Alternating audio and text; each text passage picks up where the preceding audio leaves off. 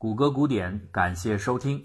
在上一期节目中，我们讲到马丁·布雷泽，他在成功的证实幽门螺旋杆菌具有强烈致癌性之后，开始思考一个问题，就是这种坏细菌为什么在漫长的自然进化当中，最后变成了人体当中的钉子户？或许呢，它是对人有好处的，只是暂时没有被我们发现而已。那在没有任何具体的研究头绪的情况下，布雷泽得先处理一下他自己身体里的麻烦了。自从布雷泽利用他开发出的那个试剂盒检测出在他的血液中就存在着幽门螺旋杆菌抗体之后，他就一直对自己未来可能的疾病隐患感到一种担心。他的爸爸有胃溃疡。他的母亲也来自胃癌高发的东欧地区，家族病史再加上之前刚刚确认的幽门螺旋杆菌与胃癌之间存在高度关联性，这些都让他不得不小心地面对自己身体内可能存在着的致命细菌。你要知道，胃癌一旦发作，五年以上存活率仅仅只有百分之十，所以他决定开始服用抗生素进行灭菌治疗，顺便呢也进行一次跟踪的观察实验。团队进行了分工，理查德·皮克他将通过布雷泽的鼻孔，把一根导管深入到他的咽喉食管，直至胃部，完成内窥镜的检查和胃部的取样标本。约翰·艾瑟顿利用取出的胃部样品培养和分离幽门螺旋杆菌。吉里尔莫呢，则要用测试盒不断监控布雷泽血液当中的抗体水平，跟踪记录他在服药之后的一段时间内幽门螺旋杆菌数量的变化。以此判断治疗效果。对一般患者来说，下胃镜取样有一次两次就足够了。但是这伙人竟然连续下了十七次的胃镜进行取样，十七次。如果你有过亲身的胃镜体验的话，估计想想都觉得恐怖。为什么要做这么多次呢？原因是布雷泽他一想，反正也是进行一次记录数据的医疗实验，那干脆多取一些样本，因为自己是大夫嘛。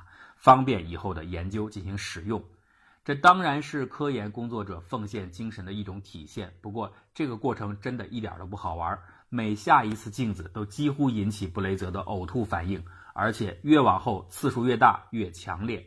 我想布雷泽大概是不敢进行第十八次的，不然真的就像下了地狱。好在一切检查总算是顺利完成了。胃镜的检查报告显示，布雷泽的胃非常健康，没有任何不良现象，更不要说得什么胃炎呐、胃溃疡。布雷泽对这个结果很高兴，并且按照计划开始服用抗生素。大家在接下来的几天当中，主要就是等待艾瑟顿培养的螺旋杆菌的生长。可是奇怪的事情发生了，很长一段时间过去了，一颗菌株都没有被培养出来，而且这并不是某一份样品的培养结果。是三份不同样品的共同的结果，这到底是怎么回事呢？布雷泽的血液当中明明存在明确的抗体，而他的胃里边为什么没有采集到引发抗体出现的病菌呢？其实这点不难解释，很可能是由于个体差异，布雷泽体内的抗体水平较高，这正好抑制了幽门螺旋杆菌的生长。在布雷泽的胃部，幽门螺旋杆菌应该还是存在的，只不过数量非常稀少罢了。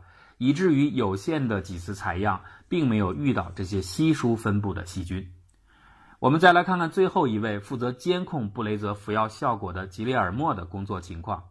尽管幽门螺旋杆菌没有被培养出来，但是血液中的抗体水平仍然是可以检测的。吉列尔莫在长达一年的实验周期当中，差不多每个月都会采集布雷泽的血样，并用试剂盒检测其中的抗体。连续的监测结果表明，布雷泽的血液抗体水平是在稳定而且显著的下降，抗生素治疗取得了完全的成功。布雷泽未来的胃癌隐患终于被解除了，他自己长出了一口气。但是不久之后，一个意外发生了。就在布雷泽体内的幽门螺旋杆菌被清除干净大约半年多之后，他开始在午饭和晚饭时间经常性的感到胃灼热现象。胃灼热，也就是我们中国人所说的烧心。在此之前，布雷泽从未出现过此类问题，他感到非常奇怪。经过简单分析，他认为啊，这有可能是此前一段时间他连续服用抗生素药物引起的副作用。之所以这么来想，是因为他在此前的一些学术交流当中，曾经听到过同行议论过部分抗生素药品有可能引起胃灼热问题。所谓胃灼热，其实不是胃部的问题，而是胃上面的食管的问题。人的食管是一条长达二十厘米的管道，管壁上布满了润滑的粘液，可以起到输运食物的作用。它的功能非常像大型水坝的那个船闸，上下端是两道肌肉组成的阀门，上面的阀门控制进食。一旦开启的话，食物就会被吞咽进入食道。下面的阀门是控制食物从食管滑入胃的开关。如果打开以后，就会有适量的小团的食物坠入胃中进行消化。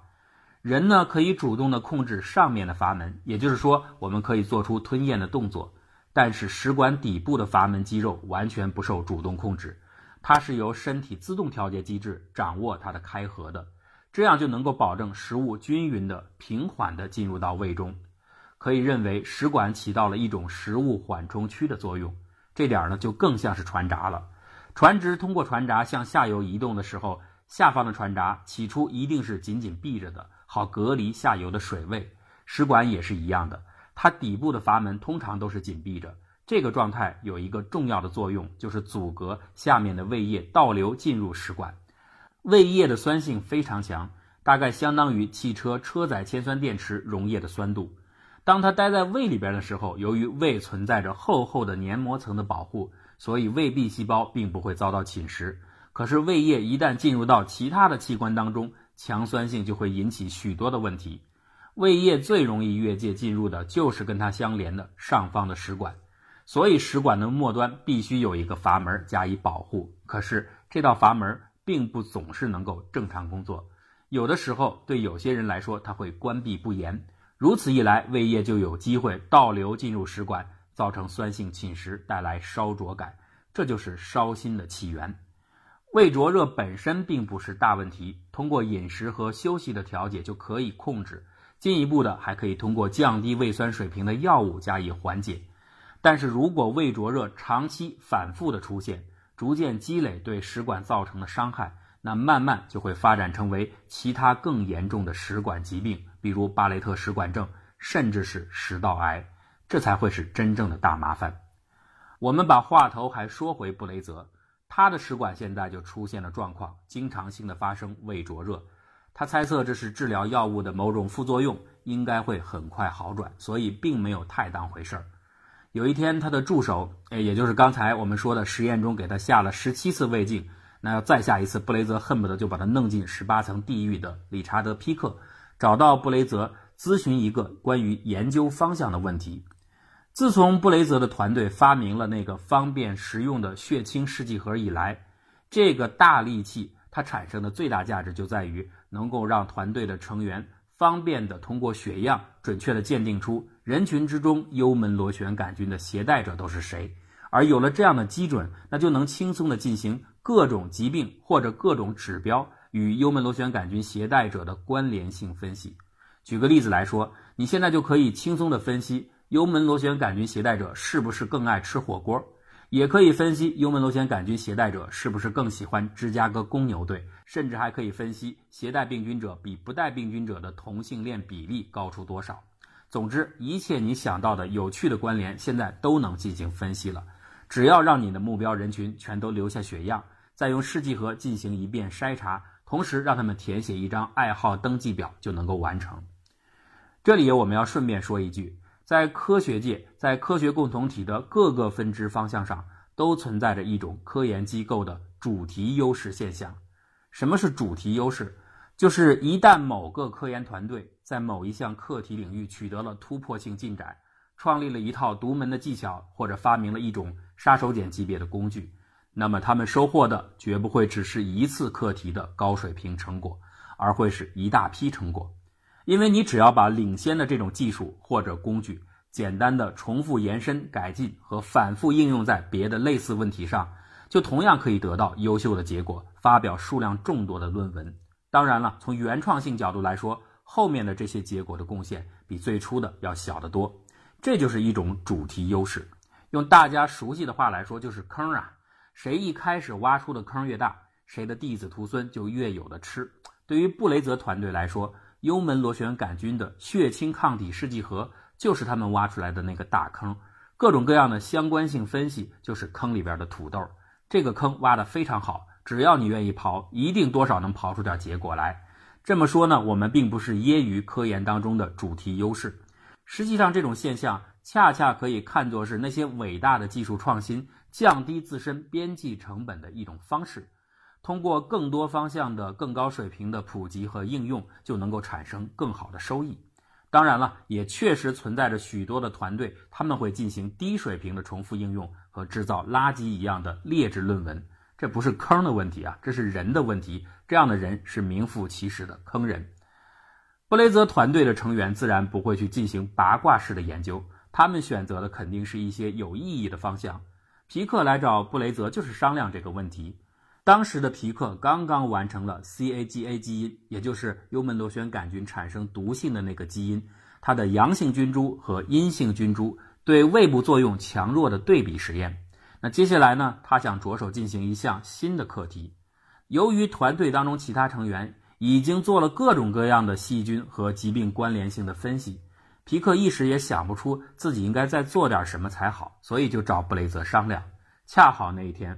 布雷泽正在那儿犯恶心呢，他正在闹烧心，于是触景生情，建议皮克：“你干脆研究一下食管反流类的疾病和幽门螺旋杆菌之间会不会有潜在关联性，也就是说，看一看幽门螺旋杆菌会不会在食管反流疾病的成因方面扮演一定的角色。如果它真的有影响的话，那很明显，这项研究的预期结果就会是携带幽门螺旋杆菌。”和罹患食道疾病这二者之间呈现正相关性。布雷泽和皮克其实一开始都是这么设想的，他们只是无法估计出这种正相关性的强度罢了。而关联性强度分析可以通过稍后的数据分析给出。很快，理查德·皮克就完成了课题所有的数据准备，然后他利用统计软件进行了相关性分析。但是意想不到的结果出现了，携带病菌。和食管反流疾病这两种数据之间不但没有正相关性，反而呈现出了强烈的负相关性。也就是说，没有携带幽门螺旋杆菌的人患有食管反流疾病的概率，反而比带有细菌者更高，而且足足高出了两倍之多。这还不算，后续进行的更精确的实验，把这个概率修正为八倍。布雷泽马上让皮克再看看关键的 CAGA 毒性基因。它和食管反流疾病之间的相关性如何呢？结果仍然是负相关，而且这种负相关的程度超过了幽门螺旋杆菌。所有的团队成员对这个结果都感到吃惊，而且有点迷茫，因为这和大家原本的预期截然相反。布雷泽一开始也觉得很奇怪，负相关，负相关，怎么会是负相关呢？没有病菌，怎么反而不容易得病呢？可是突然间，他一下子醒悟过来。这不正是此前自己一直苦苦找寻的幽门螺旋杆菌的好处吗？缺少幽门螺旋杆菌，提高了食管反流疾病的罹患概率。那反过来说，就等于是存在幽门螺旋杆菌可以帮助人们降低食管疾病的风险。一旦打开这个思路，似乎所有的线索都像拼图一样全都对上了。作为微生物学家，布雷泽很清楚，这几年当中，由于抗生素的使用。人群中总体的幽门螺旋杆菌携带者的比例是在稳步下降的。如果自己上面的猜测是正确的话，幽门螺旋杆菌的确可以抑制食管反流疾病出现几率的话，那么这几年食管疾病发病率应该相应的上升才对。他马上询问了身边的食管病专科医生，并让皮克查询了相关的医疗报告，得到的答案果然是肯定的。以巴雷特食管症为例。它差不多是在一九五零年左右被发现的。这是一种在食管和胃的结合部产生的病变，偶尔会演变成食管肺腺癌。最初，食管肺腺癌占食管癌的比例不到百分之五，算是非常罕见的。但是就在此后的几十年间，它的发病率节节攀升，目前已经占到全美食管癌病例的百分之八十。其他的发达国家和地区情况基本类似。就在此时，布雷泽还看到了德国的乔吉姆拉本茨领衔的一个研究小组的报告，他们的结果更加有力地支持了布雷泽的想法。这个小组并不是研究幽门螺旋杆菌有什么好处的，他们花了几十年时间，专门致力于通过杀灭幽门螺旋杆菌来治疗十二指肠溃疡的疾病。当时他们使用抗生素来清除病患体内的幽门螺旋杆菌。并不是总能成功的，这个成功率大约是在百分之五十左右，所以就很需要对比一下那些成功实施灭菌的患者和未能成功灭菌的患者两组人员的身体状况。为此，他们对照了许多的病理指标，其中也包括食管疾病的相关数据。经过长期跟踪积累的数据显示，在灭菌失败的一组患者当中，食管反流病的发生率是十二点九，与之相对。在治疗成功的人群中，食管反流比例则高达百分之二十六，这和布雷泽团队的结果是高度吻合的。当以上的结果刚刚公布时，科学界仍然是习惯性的充满了谨慎的质疑声音：胃里边的幽门螺旋杆菌怎么会影响食管反流呢？它具体又是怎么起到保护食管的作用呢？看来，要想真正的回应各方的疑问。那就必须解释清楚幽门螺旋杆菌运行的底层细节。经过长期认真的分析，布雷泽终于揭开了这个谜团。原来啊，幽门螺旋杆菌是在长期进化中形成的一种胃酸分泌平衡器。人体的消化系统相当于一整条废旧机器拆解回收流水线。进入这条流水线的各类食物，是从别的生命机器里拆解下来的机器残骸。它们虽然失去了原有的活性和功能，但是这些残骸上面挂满了各种各样可以重新利用的零件、机械结构，或者是充满电力的电池组。把所有这些可以再生的资源回收利用起来，就能够满足人体这台机器日常的维修和运转所需。这就是消化的本质。这些大的残骸首先要经过牙齿切割器分割成较小的残骸块，方便后续的拆解工作。之后呢，用唾液进行初步的清洗和湿润，送入到调度室，通过食管的调度传闸，残骸碎块按照顺序被平缓的依次投放到后续消化系统的拆解流水线当中。拆解这些复杂的机器残骸块，并不是一件简单的事情，因为上面挂满了各种不同类型的资源，所以需要多个工种的工人相互配合。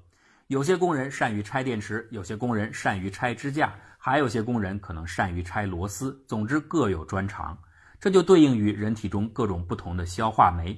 那偏赶上不同的工种，又需要不同的工作环境。比如啊，拆解碎旧金属的时候，可能需要高温加热；而拆解旧轮胎的时候呢，又需要低温急冻。这对应于人体消化器官所需要的不同的化学环境。尽管拆解作业工种复杂，所需环境十分多样，但是在进化力量的协调下，人体的消化系统仍然形成了一条神奇而高效的流水线。比如，就说化学环境，那最基础的是酸性环境和碱性环境。有的消化酶要工作在酸性中，有的就工作在碱性当中。人体为此准备了不同的作业车间，胃里边就是强酸车间，而紧接着胃的十二指肠就是碱性车间。这样的安排是巧妙无比的。食物先经过强酸车间，可以有效的杀灭细菌，保证后续作业的安全。之后呢，从强酸出来，立刻进入碱性车间，就可以利用碱液清洗掉通过上个车间之后还可能带有酸性残液的那些食物。每个车间的工作环境并不是永远一成不变的，而是根据条件不断的进行动态调节的，相当于车间的中控室。在胃里边，人体是从水分子当中得到氢离子，从食盐当中分解得到氯离子，然后通过专用管道把它们泵入到胃部车间中，形成强烈的盐酸。胃里边主要的工作机器人是胃蛋白酶。那为了保护它们，这些机器人在没有开始工作之前是封装在一个一个的保护壳当中的，也就是胃蛋白酶原。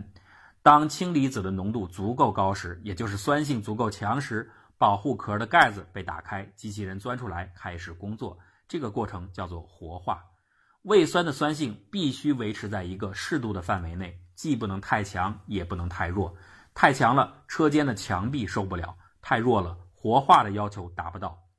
那调节胃酸的方式有很多种，有一些属于伴随着生产活动的即时性调节，酸一多立马就减少，酸少了马上就增加。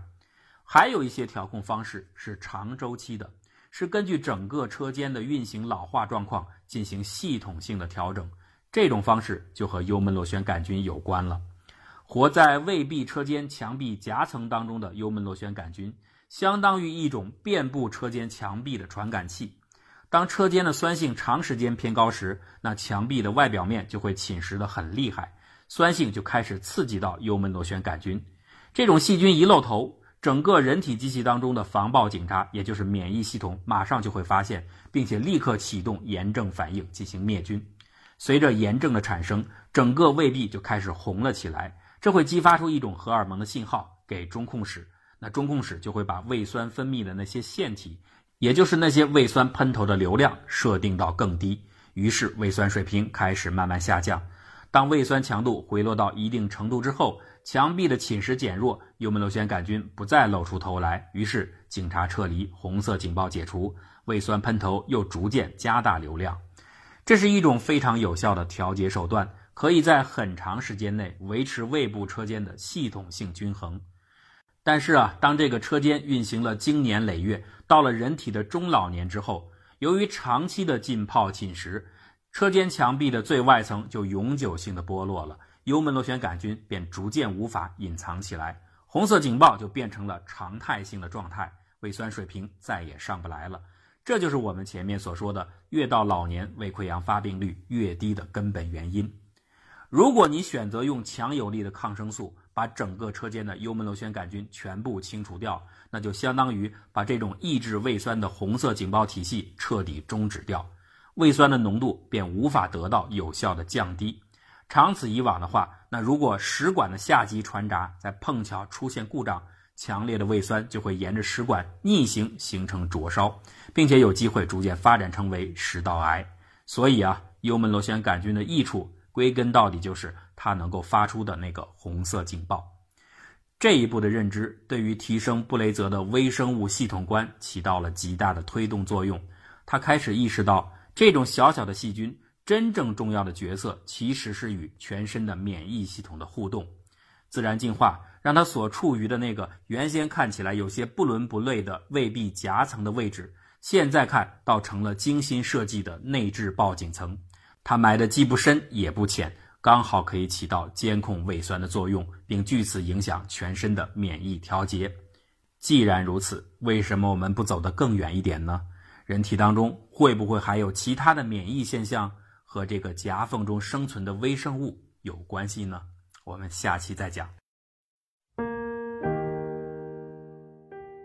如果您喜欢我们的节目，就请关注我们的微信公众账号，或者加入我们的讨论群。